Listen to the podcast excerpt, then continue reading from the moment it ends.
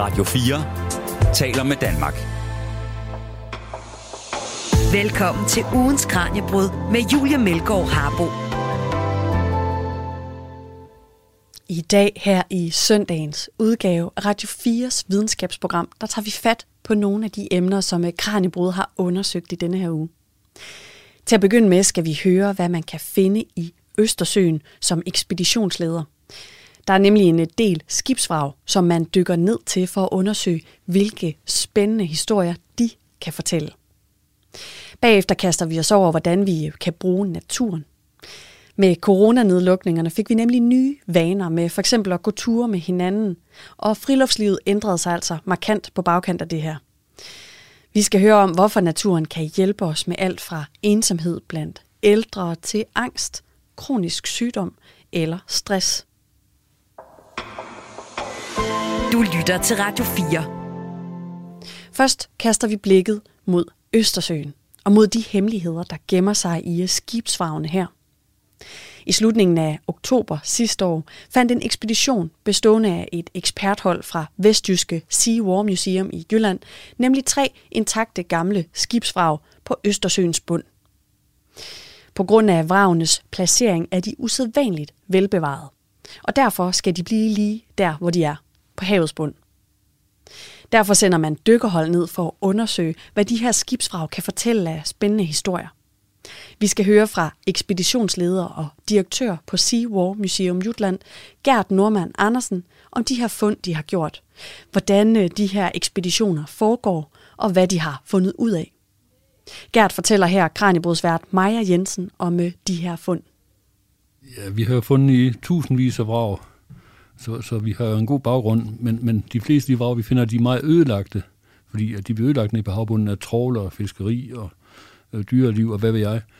Men i Østersøen, der er et bestemt område, Gotlandsdybe, hvor der ingen dyreliv er. Vandet er så dybt, og der er syre i vandet, så der er ingen ild dernede.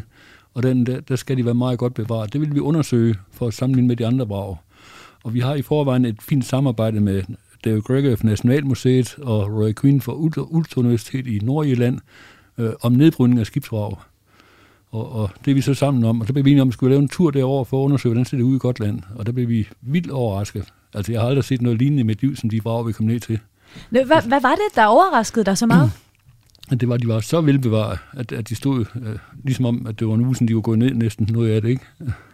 Altså, og, og nu har du sagt, det er jo på grund af de her helt usædvanlige forhold, og de her specifikke forhold, der er ja. lige her, at, at de er så velbevaret.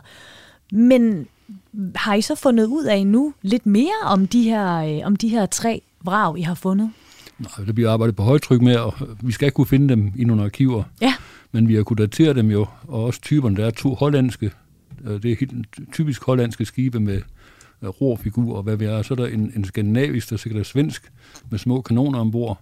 Og vi kan datere dem alle sammen til 1700-tallet, den øh, svenske nok til slutningen af 1700-tallet. Og der, der er man begyndt at skrive det hele ned, så vi skal ikke kunne finde noget i arkiverne. Men, men det er et stort arbejde at, at kriste ind. Og hvad er det, du siger, grunden til, at man kan se, at der for eksempel er to øh, hollandske skibe? Hvordan er det, I har kunne bestemme det? Jamen, det er selve formen af skibet, skibsbygningen. Ja. Den er typisk hollandsk form, de der to skibe, og så har de rorhoveder på, det vil sige ansigter oven på roerne. Og det er et fænomen, man kun har brugt i Holland, at lave de her rorhoveder på, på skibene. Ja. Men hvordan kan det være, altså nu sagde du, I havde det her øh, samarbejde om at finde mm. ud af øh, nedbrydning under, under havets overflade på havets bund. Men hvad var det for en ekspedition, I var på her i, i efteråret sidste år? Jamen, det var så et, som uh, mit firma sponsorerede, fordi det koster mange penge at komme ud med robotter og komme ned på meget dybt vand og så videre. Ikke? Vi har jo snakket om det længe. Og så fik vi nogle, for flere år siden nogle positioner over det område, der, der kunne være vrag, der fundet i forbindelse med den her gasbrumledning. Man havde bare aldrig undersøgt, hvad det var, der var dernede. Så man kunne se, der var noget stort? Der er nogle anomalier dernede. Nej, det er jo ikke stort. Nå. Altså nogle, nogle ting, der ikke er normale. Ja. Der kunne være skibsvrag eller flyvrag eller noget helt andet, ikke? Og det, skulle man, det undersøgte man ikke dengang, fordi det var ikke lige der gasrøret skulle være. Det skulle være længere væk. Og det var de positioner, jeg fik fat i. Og så var det oplagt at undersøge dem med det udstyr, vi har, der kan gå helt derned og, og filme dernede og måle dernede med multibeam udstyr. Ja, fordi I har jo også haft det her udstyr med, og blandt mm. andet mm. noget, som, øh, som har gjort, at I har fået sådan nogle 3D-billeder, øh, altså sådan nogle ret præcise billeder af, hvordan det ser ud dernede, selvom sigtbarheden jo er, ikke er så god, går jeg ud fra, og det er jo meget mørkt dernede også. Altså, hvordan er det, I har, I har fået de her øh, meget detaljerede billeder?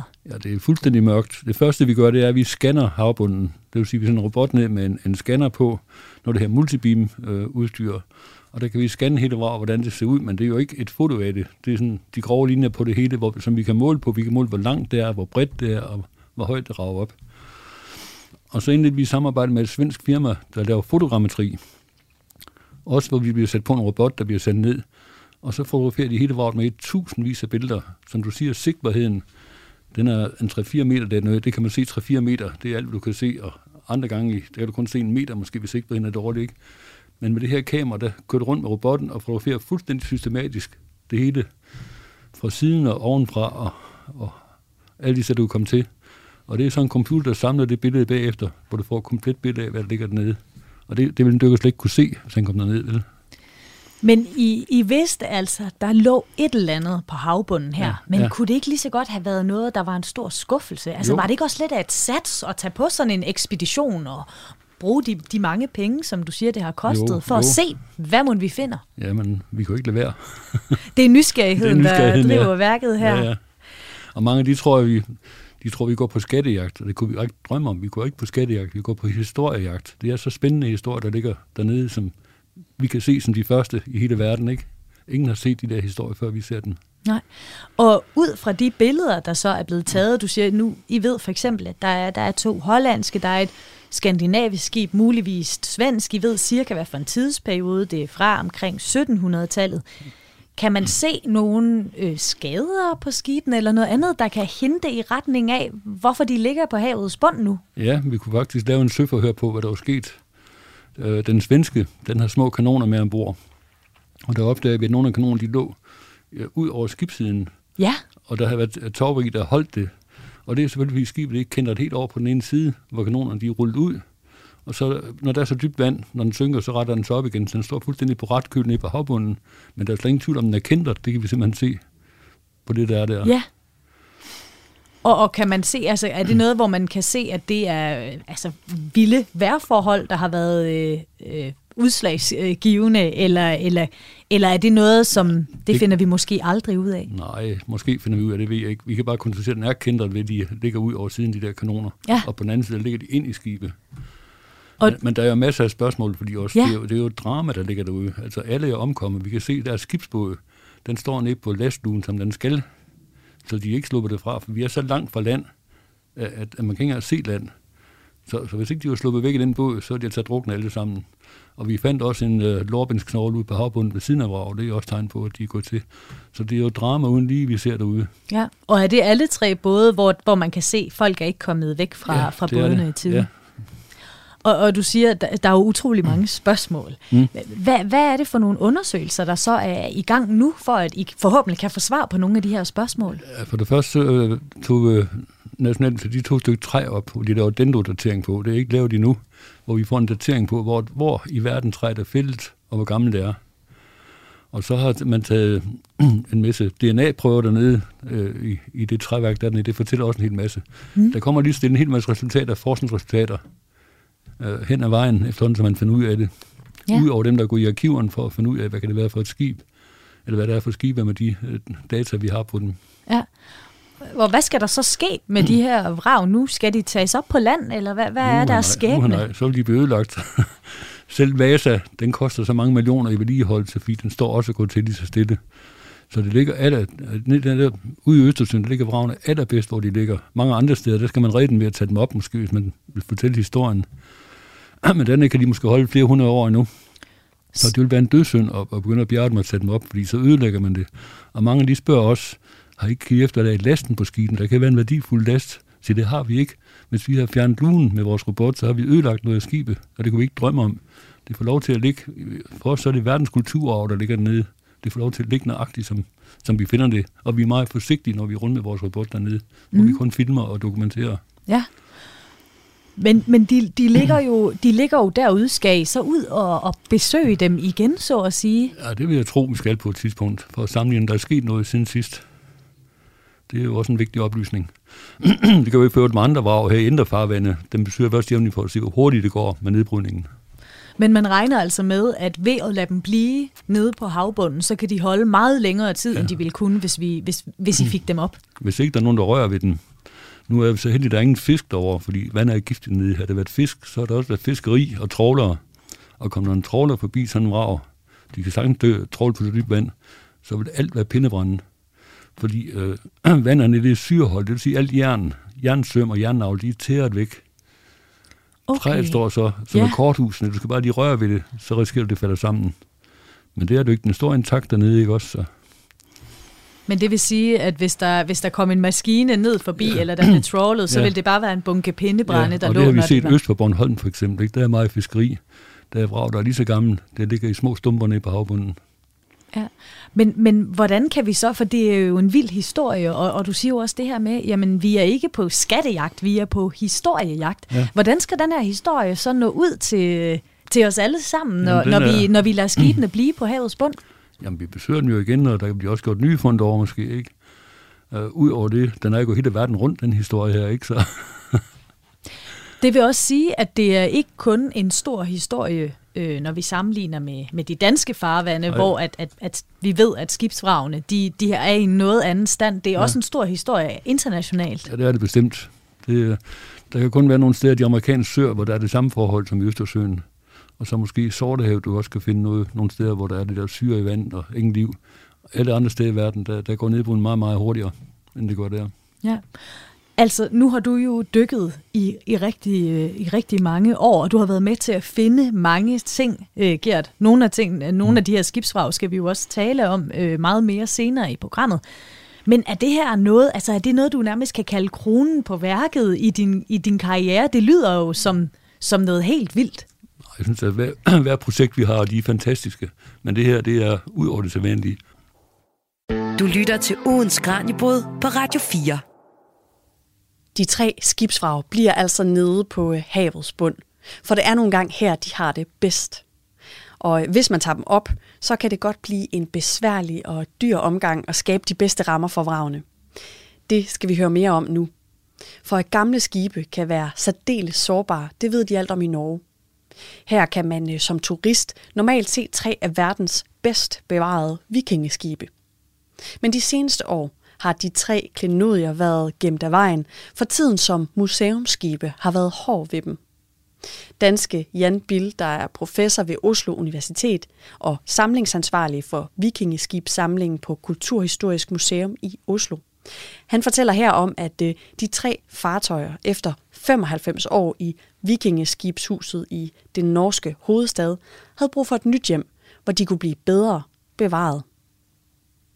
Altså det, de først og fremmest har udsat for, det er jo øh, tyngdekraft. Øhm, den trækker jo hele tiden i øh, alle dele af, af sådan et gammelt skib, ligesom i alt andet. Og øhm, hvis skibet så ikke er særlig stærkt øh, og ikke er godt nok understøttet, så bliver det jo trukket ned mod gulvet ret og slet og, og ender op dernede en dag. Så scenariet var egentlig, at, at vi kunne se, at her var der øh, en proces i gang, rigtig nok en langsom proces, men en, der til slut ville føre til, at, at skibene lå ned på gulvet, medmindre vi øh, gjorde noget ved det. Altså effekten af tyngdekraften blev så i det her tilfælde, øh, fandt vi ud af, øh, forstærket af to ting. Det ene, det var dårligt indeklima. Øh, I den gamle bygning, som, som skibene står i, der øh, svinger klimaet vældig meget øh, med tør kold luft om vinteren og, og fugtig varm luft om sommeren. Og det får træet i skibene til at, at svælge op, så at det bliver lidt større, øh, lidt tykkere øh, i sommermånederne, og så øh, skrumpe ind igen i vintermånederne. Det er klart, at når træet det står og bevæger sig på den her måde, øh, så kommer der jo revner i det efterhånden.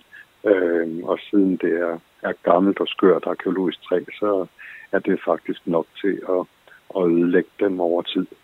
Det andet, som, øh, som viste sig at være et problem, øh, det var, at der var nok så mange vibrationer øh, i bygningen, øh, særligt i gulvet i bygningen, og dermed også i, i skibene.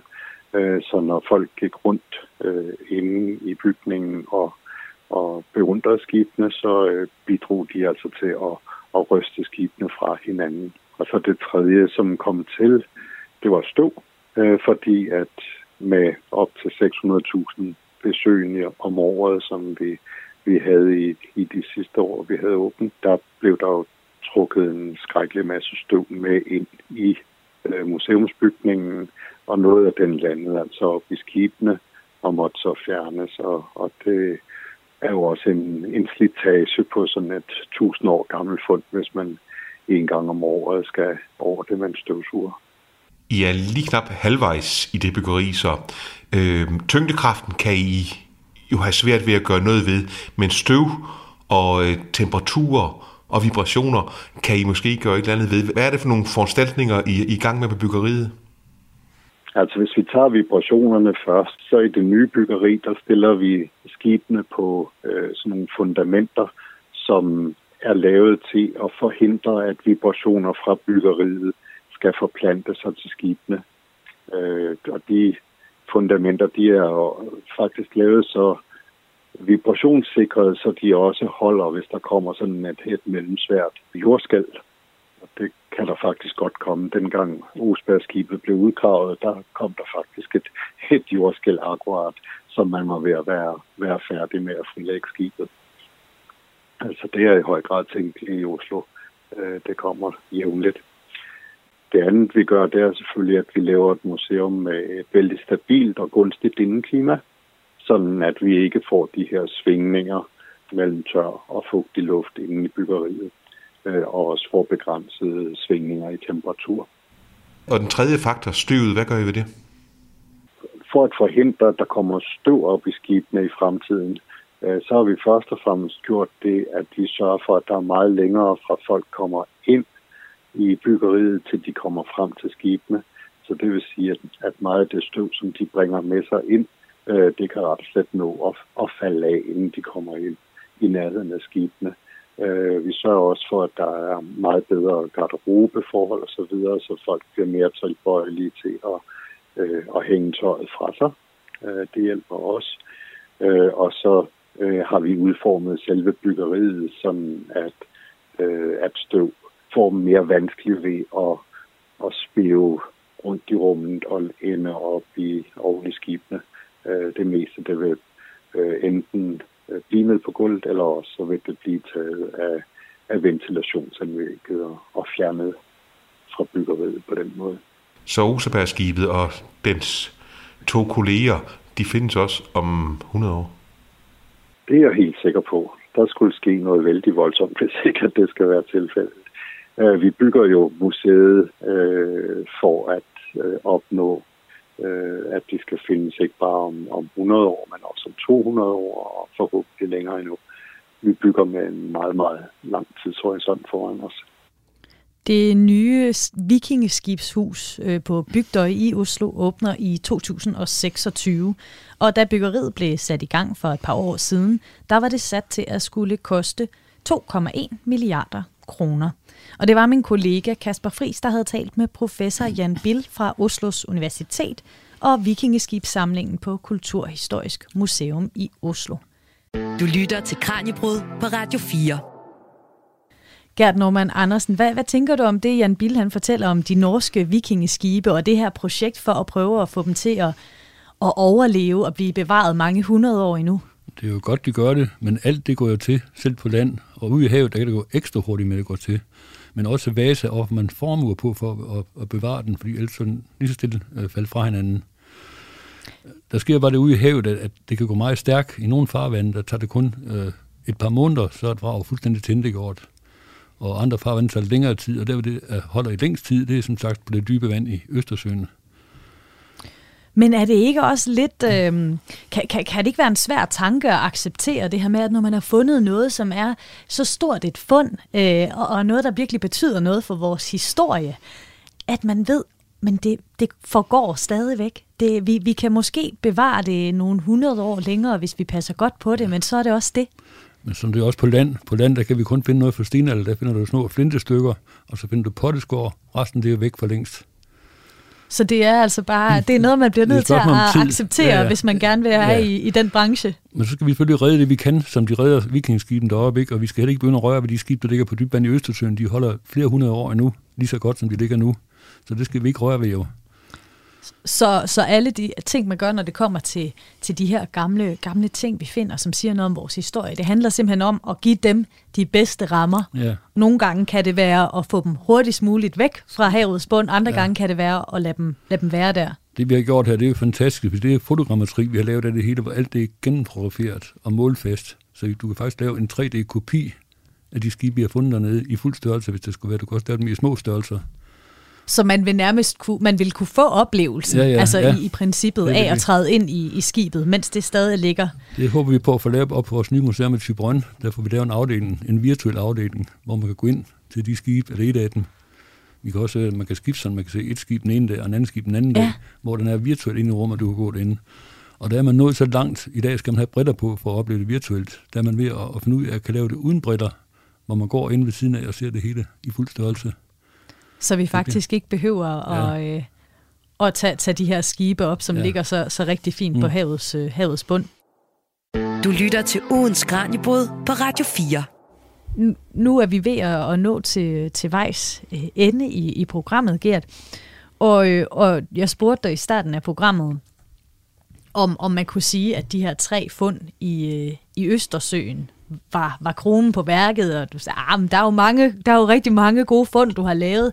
Men er der noget, som du glæder dig til? Er der et næste projekt, du glæder dig til at, øh, at gå i gang med? Eller, eller får de her tre skibe fra Nordsøen, er det dem, der får meget opmærksomhed de næste stykke tid også? Ja, nej, der kommer nye ting. Altså, vi finder nye ting hele tiden. Og noget af det, vi mangler at finde, vi har fundet øh, 44 ubåde for de to verdenskrige, og de holder sig også godt, fordi det er jo trykskrov dernede, ikke? Så de er ret nemme at finde. Og, ja og se, hvad er. Der mangler vi at finde to, og de kommer på et eller andet tidspunkt. Og de er meget spændende. Den ene, det er den polske årsel, og det er sådan et nationalt klenodie, fordi den flygtede over til England og kæmpede på engelsk side under 2. verdenskrig, og forsvinder så i 1940. Og den anden, det er en hollandsk ubåd, der her U-13, og det er næsten den samme historie, der også flygter til England og kæmper på engelsk side. Og det er de eneste to ubåde, vi I mangler at finde. Det er de to der. De, de skal nok komme selvfølgelig andre ubåde ude i verden, ikke? men nu snakker vi om Nordsøen og ja. Indre farvand, ikke? Så. Men det ved I simpelthen. I kan tjekke af, og de andre, dem, dem har man ja. fundet. Dem ved man, hvor, ja. øh, hvor er. Så ja. I mangler kun to. Ja. Hvordan foregår det så? Er det så, at I, I ved cirka måske, hvor de er forsvundet, og så sejler I ud og undersøger området? Nej, vi har jo systematisk taget af de her fiskpositioner og fundet ud af, hvad der ligger hvor. Ja. Og der mangler vi jo nogen. Vi har jo stadigvæk, de er så på vores kort, der er det røde prikker, og alle dem, vi har fundet og undersøgt, de er grønne, og der har vi stadigvæk en række røde prikker ude i Nordsøen. Så det er kun et spørgsmål om tid og tålmodighed, så skal det dukke op. Tålmodighed ja. og nysgerrighed, ja, ja. det lyder som, øh, som grundpillerne i, øh, i dit arbejde. Ja. Hvor mange vrag har du egentlig fundet, Gert? Har du, har du nogen idé om det? Nej, jeg har, ikke, jeg har ikke talt på det, men det er over 1000 i hvert fald. Det er jo, øh, det er jo helt vildt. Dem, vi har scannet, det er, igen, det er fordi dem, vi havde i gamle dage, dem jeg har talt på. De nyere, dem har vi jo talt på. Der er noget med knap 900, vi har scannet og målt op. Der kører vi hen over med det her multibeam udstyr, så får vi en fuldstændig opmåling af, hvad der ligger nede på havbunden, hvordan det ser ud, hvor langt, hvor bredt det er, og hvordan det rager op, og et billede af, hvordan det ser ud. Og der har vi næsten 900 i Nordsjøen lignende. Så kommer alle dem, vi dykker på inden vi har alt det der fine udstyr. Ja. De har jo ikke talt med. Derfor sige, at vi kommer et stykke op over 1000. Ja. Men har I nogen idé om, altså, er det, er det ved at tynde ud? Er I ved at have fundet det meste? Nej, det bliver ved, man kan finde, fordi at alt det, der er bedst bevaret, det ligger nede i havbunden, og det er jo enormt, hvad der er forlis gennem tiderne. Og det vil sige, nogle af de der rigtig fine varer, ligesom St. George, dem skal der være flere af, også i Nordsøen, der ligger nede i sandet for eksempel. Ikke? Og kommer ned i den sydlige del af Nordsøen, i den nordlige del, det er den barske kyst, hvor det æder af kysten hele tiden, og fører sand ned sydpå kommer ned omkring Horns Rev, så, har man, så er det lagt sand til i mange år. Det, det kan ligge nogle vrag dybt ned i sandet der, der ligger fuldstændig bevaret. Kommer vi op ud fra Hanstholm, så er det øh, stenbund og lerbund, hvor der ingen sand er tilbage. Ikke? Så. Så det vil sige, at det, I ikke har fundet endnu, det er også måske noget af det, der så er allerbedst bevaret, ja. og det er netop derfor, I ikke har fundet det. Det kan det være, ja. Det fortalte Gert Norman Andersen, ekspeditionsleder og direktør på Sea War Museum Jutland.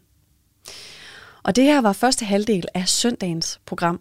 I øh, anden halvdel af dagens udsendelse skal vi have noget frisk luft og høre om, hvorfor det her med at bevæge sig eller bare være i naturen kan bruges i kampen mod både ensomhed, stress, angst og kroniske sygdomme. Men først holder vi en kort pause, for nu er det blevet tid til et nyhedsoverblik. Radio 4 taler med Danmark. Velkommen til ugens Kranjebrud med Julia Melgaard Harbo. Du lytter til søndagsudgaven af Radio 4's videnskabsprogram. Her dykker vi ned i nogle af de emner, som Kranjebrud har undersøgt i denne her uge. Og nu skal vi høre om naturens helende potentiale. Vi kan nemlig få det bedre af at gå i en tur i naturen. Og det gælder sådan set alle. Både de stressramte, de øh, ensomme, dem der lider af angst og dem med kroniske sygdomme. Og tænk hvis vi kunne bruge naturen endnu mere i behandlingen af de her lidelser. Og nogle af os måske endda kunne undgå at skulle vente i lange køer til psykiatrien eller sundhedsvæsenet, ved simpelthen at bruge naturen mere. Friluftsrådet har undersøgt effekten af det her med at opholde sig eller bevæge sig i naturen.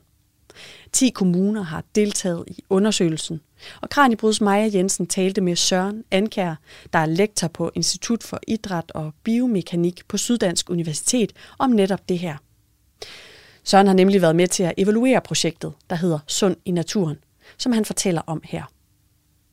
Der har vi lavet en, en, et, egentlig et samarbejde med Friluftsrådet, hvor vi øh, evaluerede et, øh, et, et forsøg eller et projekt, man havde hos Friluftsrådet, der hed Sund i naturen, øh, der bestod af, af 10 indsatser rundt i, øh, i, eller flere indsatser rundt i 10 forskellige kommuner i Danmark, indsatskommuner, hvor man øh, tog fat i tre grupper af, af patienter, øh, der havde diagnose.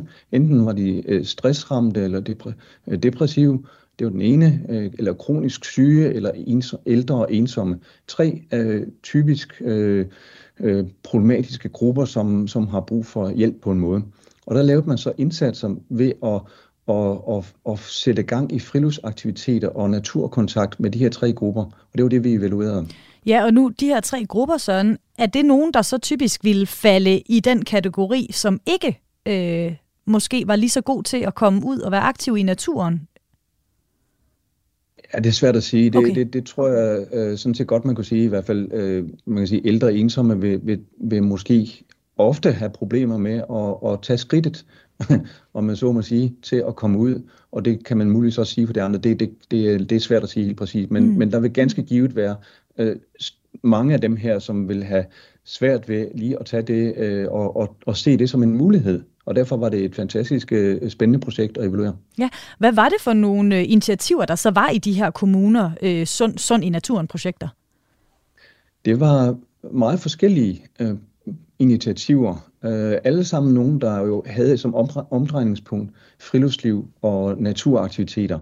Og det var indsatser, som var decentralt organiseret. Det var ikke, det var ikke et særligt standardiseret program, men forskellige indsatser, som blev lavet af en friluftsvejleder eller naturvejleder, eventuelt i samarbejde med en fysioterapeut i de lokale kommuner. Og så lavede man et forløb, et vist antal uger, hvor med et vist antal mødegange, hvor man så tog ud i naturen og lavede forskellige ting. Typisk ude måske, og øh, vandreture var ofte et øh, element, mødes omkring bål, der måske lave mad, fiske eller cykle, mountainbike, eller lave noget mere meditativt, øh, øh, wellness-agtigt i naturen. Så der var mange forskellige indsatser, men alle sammen havde omdrejningspunktet ved at komme ud i naturen og være aktiv og være sammen i en gruppe. Ja, og, øh, og nu skal vi høre fra et af de her øh, Sund i Naturen projekter, og bagefter skal vi så tale lidt mere om, hvad jeres øh, evaluering af projektet så, så viste. Øhm, men det her det er et projekt fra Nyborg Kommune, som de seneste par år har inviteret borgere ud i naturen. Og det her specifikke tilbud, det er til folk, der har problemer med for eksempel stress, angst, depression, ensomhed og kronisk eller langvarig sygdom. Anne Dyrhøj fra Nyborg var en af dem, der døde med stress sidste år, og hun deltog derfor i Sund i Naturen-projektet i efteråret. Hun fortæller her, hvad det går ud på. Vi får øh, at vide, hvor vi ligesom skal øh, mødes, og så kører vi ud i den her skov. Det, det har typisk været ude i, uh, i Tejlskoven Nyborg, hvor der er nogle rigtig gode øh, ruter, og hvor vi kan gå både, der er kort til vandet, og, og godt ind i, i skoven, ind på alle de her skønne stier, vi har. Og så har de ligesom lavet et, et lille program til os i de her to timer, og, og det, det kan være ganske få ting. Det, den ene dag kan det bare være, at man, man mødes øh, og går og, og, og snakker lidt om nogle, nogle små emner. Eller man kan også gå stille sammen i en, i en, i en længere periode, og så bagefter så skal man egentlig bare fortælle lidt om de indtryk, at man har gjort sig i den her stille periode.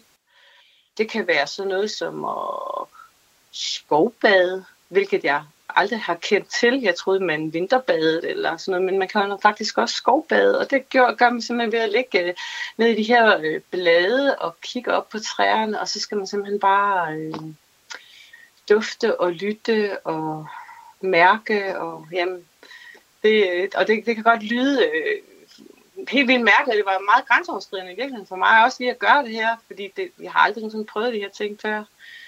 Men det har virket rigtig godt. På hvilken måde? Det, øh, jamen, det har givet mig nogle gode teknikker, i, også i min, i min hverdag herhjemme med, med nogle ting, hvor, jeg, hvor jeg synes måske, at der er en form for noget tankemøller, øh, som, som der jo typisk er, når man øh, ramt af, af stress, som jeg har været. Øh, så, så kan man grave de her teknikker frem til at at fjerne fokus. Øh, man kan samle noget op, eller gå hen og mærke og lytte og røre, så, man ligesom, så kommer man ligesom sådan lidt væk fra det her som man nu er havnet i. Øh, og det, det har givet mig rigtig meget også i det hele taget bare komme tilbage i naturen, som jeg i virkeligheden brugte rigtig meget, inden jeg startede på det her forløb. Øh, hvor jeg faktisk tænkte, at jeg behøver slet ikke at deltage i det her, fordi jeg er jo ude i naturen. Men øh, det, det må jeg sige, jeg har, fået, jeg har lært rigtig meget af det her, med nogle helt andre indtryk. Hvordan var det at være sammen med nogle andre mennesker, der døde med andre ting?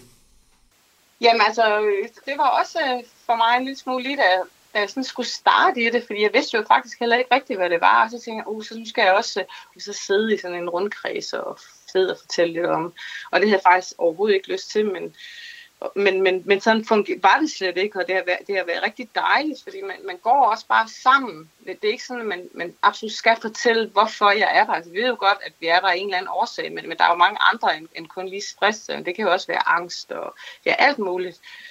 Men man, kan, man, man finder selvfølgelig også typisk et par stykker, men måske også har det ekstra godt sammen med, så, så begynder man måske også at åbne lidt op stille og roligt, men, men det er ikke det er ikke det, der er det primære ved at være der i virkeligheden. Det primære er egentlig bare, at man sammen går og gør nogle ting i naturen, og, og man leger. Altså, jeg har jo, jeg har aldrig nogensinde øh, i mit voksenliv leget på den måde, hvor man sådan skulle gå rundt og, vi, vi skulle nærmest også sådan, ja, lege, lege blindebukker hen og have fat i nogle træer. Man skulle, fø, man skulle sådan føre hinanden frem og tilbage i skoven med, med bind for øjnene. Og sådan nogle fuldstændig skøre ting, som jeg tænkte, det her, det er det. Men det var, det var bare virkelig godt, og det handlede også om at være sammen med nogle andre mennesker. Og, ja, det har også noget med tillid at gøre. Og... Men det var grænseoverskridende for mig. Det bliver jeg nødt til at sige lige til at starte med, at jeg skulle ud og være sammen med andre, for jeg tænkte, det her, det kan jeg jo godt håndtere selv, men, øh, men det, det, skal man bare, det skal man bare komme ud og få gjort, fordi det er godt. Bruger du så stadigvæk naturen på den måde? Får du kigget op, får du kigget ned, får du duftet øh, til tingene og, og mærket på dem?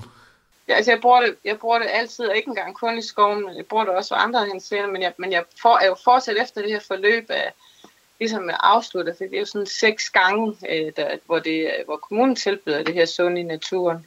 Øh, så er der noget, der hedder Naturfællesskabet, hvor man så øh, frivilligt kan, altså det er nogle frivillige, der ligesom øh, har fortsat det her. Også hvor, hvor kommunen også en gang imellem lige, øh, nogen fra, fra sundhedsafdelingen, en gang imellem lige er, er sammen med os og lige sådan følger lidt op. Så mødes vi igen om tirsdagen stadigvæk og, og går nogle, nogle ture på frivillig basis.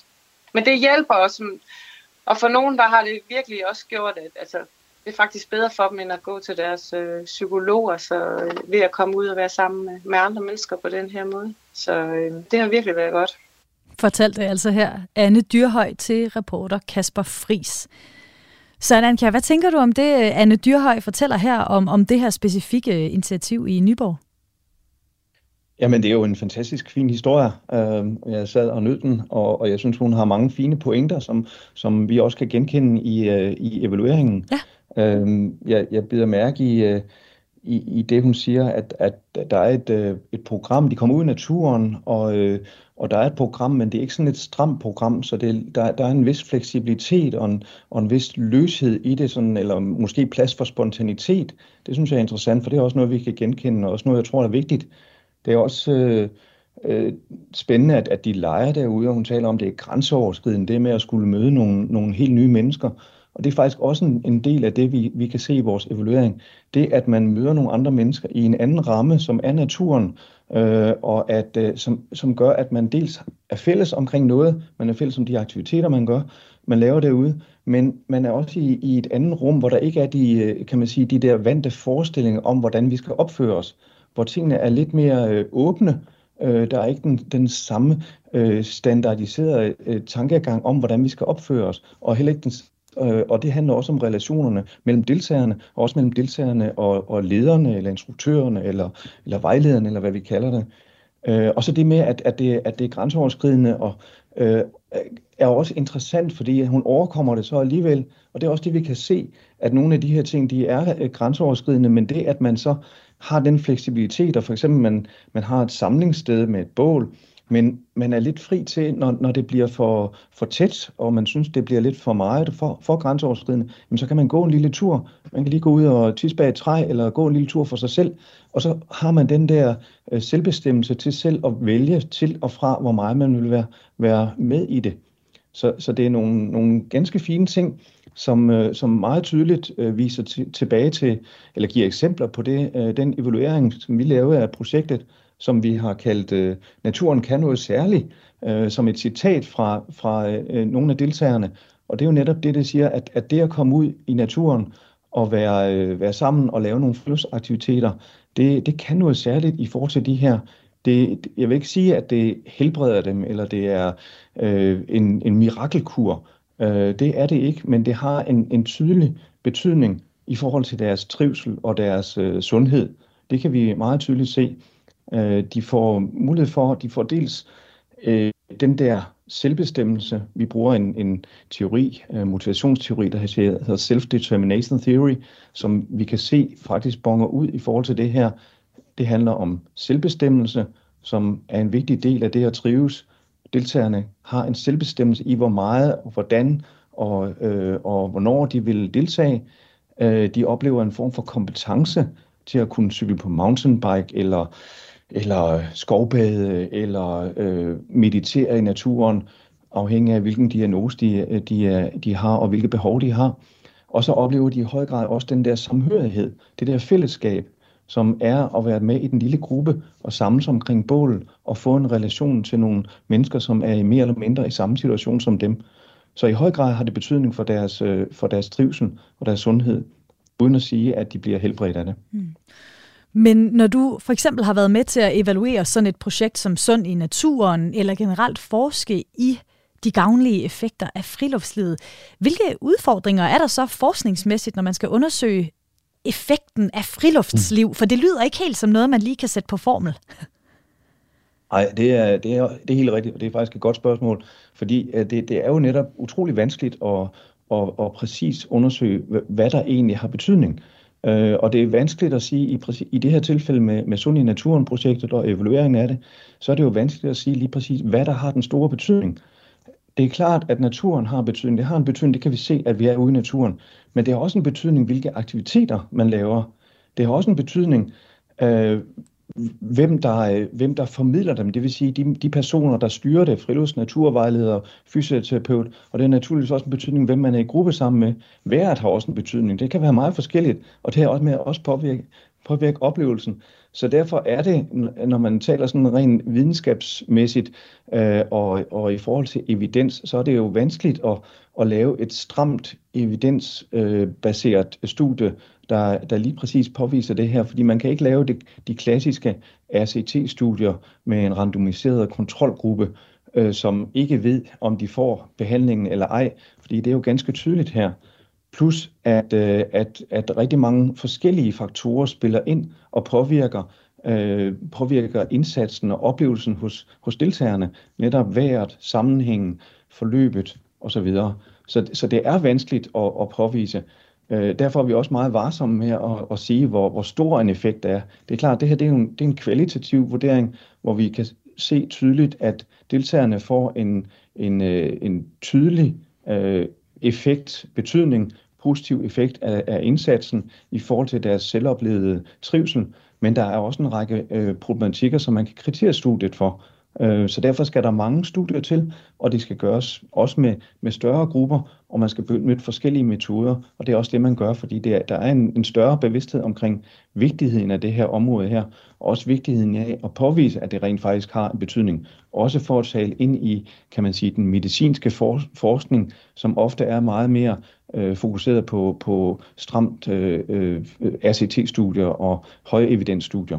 Så det vil sige, at hvis det skal i højere grad være noget, man benytter, øh, for eksempel som et øh, alternativ til, eller som en, en tillægsordning til en medicinsk behandling, så kræver det altså nogle, øh, noget hårdere evidens på en eller anden måde, som kan være svært at, at skaffe, fordi at, at det handler både om vejr og de mennesker, man er sammen med, og om man kan lide at cykle, eller og så videre. Ja, jeg vil, jeg vil sige, at, at ofte så vil man blive mødt af et, af et, et krav på, på øh, strammere evidens, men efterhånden vil jeg sige, med den, den forskningsmængde, der findes, så er der god evidens for, at det her det faktisk betyder noget. Øh, det, der så kan være vanskeligt, det er så, øh, som jeg nævnte før, også lige, lige præcis, hvad er det så, der har betydning? Fordi indsatserne kan være meget forskellige i forhold til forskellige grupper. Så at designe lige præcis den helt rette indsats for en særlig specifik målgruppe, øh, eller diagnose, som man jo gør, hvis man designer en, en pille eller en, eller en, eller en vaccination, så øh, det, det vil være vanskeligt at gøre på den her måde. Men der er ingen tvivl om, at der er evidens for, at det virker, mm. og det har betydning for, for trivsel og sundhed. Ja, så den, den forskning, der ligger i fremtiden, den skal simpelthen bare blive endnu bedre til at pinpointe, hvad der er, der specifikt virker for forskellige, øh, forskellige grupper mennesker, så man kan blive endnu bedre til at tilrettelægge de her forløb, for eksempel. Ja, både og. Jeg vil sige, der, der, der vil dels være, øh, være øh, behov for studie, større studier, der, der øh, viser det her mere kvantitativt. og der laver man ofte metastudier, og, og, og, hvor man samler forskning fra forskellige studier. Det kan være en, en god vej. Og så, så mangler der også, som du siger, mere specifikke studier, der påviser lige præcis, hvilke komponenter pædagogisk, aktivitetsmæssigt, naturmæssigt, landskabsmæssigt, gruppesammensætningsmæssigt, diagnosemæssigt, der virker i forhold til forskellige grupper. Du lytter til ugens Kranjebrud på Radio 4. Der er altså rigtig mange fordele ved at være aktiv i naturen. Specielt for mennesker, der er stresset, har angst, er kronisk syge eller fejler noget helt fjerde. Men øh, det er ikke alle, der dyrker friluftslivet lige meget. Og faktisk er der en socioøkonomisk sammenhæng, som for eksempel viser sig i, at folk med højere uddannelse er mere aktive i naturen. Men når vi nu ved, at øh, friluftslivet har en masse gavnlige effekter, hvordan kan man så forsøge at udligne denne her skævhed, der er, så alle kan nyde godt af friluftslivet? Søren Ankær, der er lektor på Institut for Idræt og Biomekanik på Syddansk Universitet, fortæller om netop det her på nogle måder er det, at vi tager ud i naturen som en måde at frigøre os selv, eller gøre noget, der ikke lige øh, ligger i, i kulturen, det er blevet institutionaliseret og blevet en del af, af mainstream og en del af, af den, af, af den gæng, gængse politik. Og det øh, kan man sige, der, der øh, er, er der måske en, en lille udfordring, hvor man godt kan, kan savne lidt eller øh, mene, og det mener jeg sådan set selv, at, at det også er vigtigt, at man kommer ud i naturen og sanser og leger og er der, ikke bare fordi det er sundt, men fordi naturen er der, og fordi det, det giver en fantastisk oplevelse. Og det var sådan set også det, vores øh, dronning hun fortalte os, vi skulle gøre øh, en gang imellem, gøre noget, der er unyttigt. Og det mener jeg i høj grad, man kan gøre i naturen, og det mener man skal blive ved med. Ja. At det så også har nogle gode effekter, det, det er sådan en anden sag. Det er jo bare en bonus. ja. Men, men så når vi så kigger her på den anden side af, af nedlukningerne, nu taler vi om det her boost, har vi så holdt ved med de, med de gode grønne vaner, som mange af os øh, fik, el, og, og nogen, for nogle mennesker, der blev de så endnu bedre under corona øh, øh, nedlukningerne. Kan vi se, at vi, øh, vi holder ved med de her vaner nu øh, et års tid, halvandet års tid efter? Vi kan se, at der er en del, der holder ved, men vi kan også se, at rigtig mange falder tilbage i, i gamle vaner. mm. og at, øh, at, at rigtig mange er, er blevet mindre aktive øh, generelt i hverdagen. Så, øh, så det er både og, kan man sige. Ja. Øh, og, og det handler nok om, at, øh, at, at den periode, øh, jeg, jeg tror, der er nogen, der har fået, eller ja, det tyder på, at der er, rigtig, der er nogen, der har fået øjnene op for netop, at naturen kan noget, og fået nogle nye vaner. Men der er også en stor øh, gruppe, som på grund af, at det ikke har været sådan en, et, et, et, måske et dybfølt ønske, eller, og det er en meget kort periode, vi taler om, jamen så lige snart hverdagen øh, åbner op igen, øh, samfundet åbner op igen, så falder man tilbage til de, til de, øh, til de gamle vaner. Så, øh, så det er øh, både og, der er nogen, der, der har ændret vaner, og så er der en stor gruppe, der øh, falder tilbage. Og der igen her tror jeg også, man kan tale om en, en, øh, en, hvad hedder det, en social skævhed mm. i, i, i tallene. Ja. ja, fordi det giver jo også god mening, at der selvfølgelig er, når vi ser et fald igen, når folk lige pludselig kan øh, lave alt det, som de ellers fylder deres hverdag op med. Øh, mm. Hvor at det måske ja, for nogen har været et nødvendigt onde at mødes med deres venner til en, en gåtur eller en cykeltur ude i, i, i naturen, og nu er det lige pludselig ikke noget, der er strengt nødvendigt længere.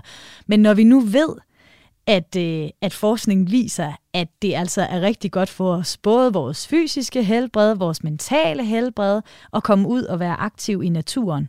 Og når vi så også samtidig ved, at der er den her skævhed, øh, altså det, det er nogle øh, dele af befolkningen, der simpelthen for, for mange, meget mere ud af de her gavnlige effekter. Hvordan kan vi så prøve at udligne den her, den her skævhed, Søren? Mm, ja, det, det, det, det, skal der, det arbejdes der også på, på forskellige måder og det, det er vigtigt at, at gøre noget ved det. Øh, samtidig er det ikke let, fordi som du nævner, så, så har vi bevidstheden om, at det, at det er godt for os. Den, den er efterhånden ved at være ganske udbredt, men det er jo ikke nødvendigt det samme, som man, man, man gør det. Jeg kan bare sige rygning. Der er mange, der ryger, selvom det, der er alle mulige tegn på, at det er en forfærdelig dårlig idé. Så selvom bevidstheden den er der, så er det ikke nok, og det er heller ikke nok bare at lave kampagner, øh, og så sige, at vi skal ud i naturen, fordi det, det, tror jeg heller ikke har den store effekt. Jeg tror, der skal en massiv øh, indsats til fra forskellige områder. Det handler i høj grad om at få fat i børnene øh, øh, tidligt og, og give dem naturoplevelser, give dem positive naturoplevelser, give dem en, man kunne kalde det en naturdannelse, øh, det vil sige at, at få en, et forhold til naturen og en viden om den, og et kropsligt og et sanseligt og et mere øh, kognitivt forhold til, til naturen. Øh, og det, det handler både om institutioner, hvor vi faktisk er ret dygtige i Danmark, det ved vi, øh, til at lave naturbørnehaver og lave naturaktiviteter. Det handler også om skolen, hvor vi også har eksperimenter med, med udeskole, som også er et, et super godt øh, initiativ. Det handler naturligvis også om at påvirke forældrene og få forældre til at, at tage børn med ud øh, og gøre det til en vane. Og der tror jeg, man skal sætte ind på mange for flere forskellige områder. En ting, som er vigtig, det er selvfølgelig, at der er natur, og der er natur tæt på os. Og øh, der er vi jo ikke så godt vant i Danmark, og, øh, men, men alligevel er der mange øh, nat, små naturlommer og parker og skove og strande har vi masser af. Så det handler om, at, vi, at der er de her steder, plus at måske at gøre dem interessante. Man kan gøre en masse ved at, og, og lette folks adgang til, til naturen ved at lave stisystemer, ved at lave form for skiltning, ved at lave oplysning, ved at lave, bruge de sociale medier, ved at lave øh, øh, faciliteter, øh, mountainbike-spor, øh, vinterbadehuse, saunaer, så vinterbaderne har noget at varme sig på. Øh, så så der, der skal gøres noget på forskellige måder, både ved at lave adgangen til naturen, øh, faciliteterne, oplysningen naturligvis, gøre det i, øh, i forbindelse med skole og institution, plus øh, det fritidslivet, så der er organisationer, som også arbejder med det her. Og så lige præcis for at få fat i, i dem, som måske er sværest at få fat i, man kunne kalde, hvis nogen vil kalde dem de naturfremmede, de særlige grupper, udsatte grupper, så skal der nok gøres en særlig indsats. Og det gør man ofte ved at lave nogle forskellige typer projekter. Og der har vi på Syddansk Universitet arbejdet sammen med blandt andet Center for Børn og Natur, og lavet forskellige projekter, der, der har forsøgt at, at få, få børn ud på forskellige måder og inspirere dem til det. Og sådan nogle projekter findes også i andre sammenhæng. For eksempel Red Barnet har forskellige projekter, der også har det samme sigte. Og jeg tror, det er rigtig vigtigt at lave de her projekter og følge op på dem. Og øh, måske arbe- også arbejde på, at det ikke bare er projekter, som afslutter på et tidspunkt. Og i høj grad også, at øh, projekterne bliver fuldt op med, med en forskningsmæssig dimension, så vi bliver klogere på det, så vi ikke bare laver en masse projekter, som skaber noget aktivitet, måske dør på et tidspunkt, men at vi også bliver klogere på, hvad skal vi gøre fremadrettet, hvordan skal vi forankre og fastholde den her indsats og den gode effekt, som det har. Du lytter til Radio 4. Det fortalte Søren Ankær, lektor på Institut for Idræt og Biomekanik på Syddansk Universitet. Og øh, det er det sidste, vi når her i dag. Men øh, du kan lytte til Kranjebrud her på kanalen igen i morgen og alle hverdage kl. 12.10. Hvis du har appetit på mere Kranjebrud, så kan du også altid gå ind i din podcast-app eller på Radio 4's hjemmeside og finde et øh, program mere at lytte til. Her kan jeg for eksempel anbefale programmet om en anden tendens, der ligesom vores friluftsliv altså også blev påvirket af coronapandemien. Nemlig programmet fra den 31. januar om, hvorfor flere og flere siger deres job op. En øh, opsigelsesbølge, der for nogen bunder i lysten til mere balance mellem arbejdsliv og familie eller fritidsliv, eller i ønsket om et mere meningsfuldt arbejde.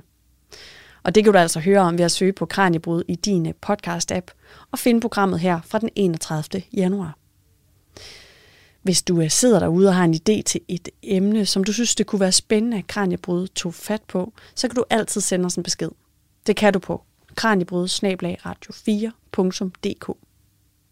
Jeg hedder Julie Melgaard Harbo, og programmet her er produceret af Videnslyd for Radio 4. Tak fordi du lyttede med.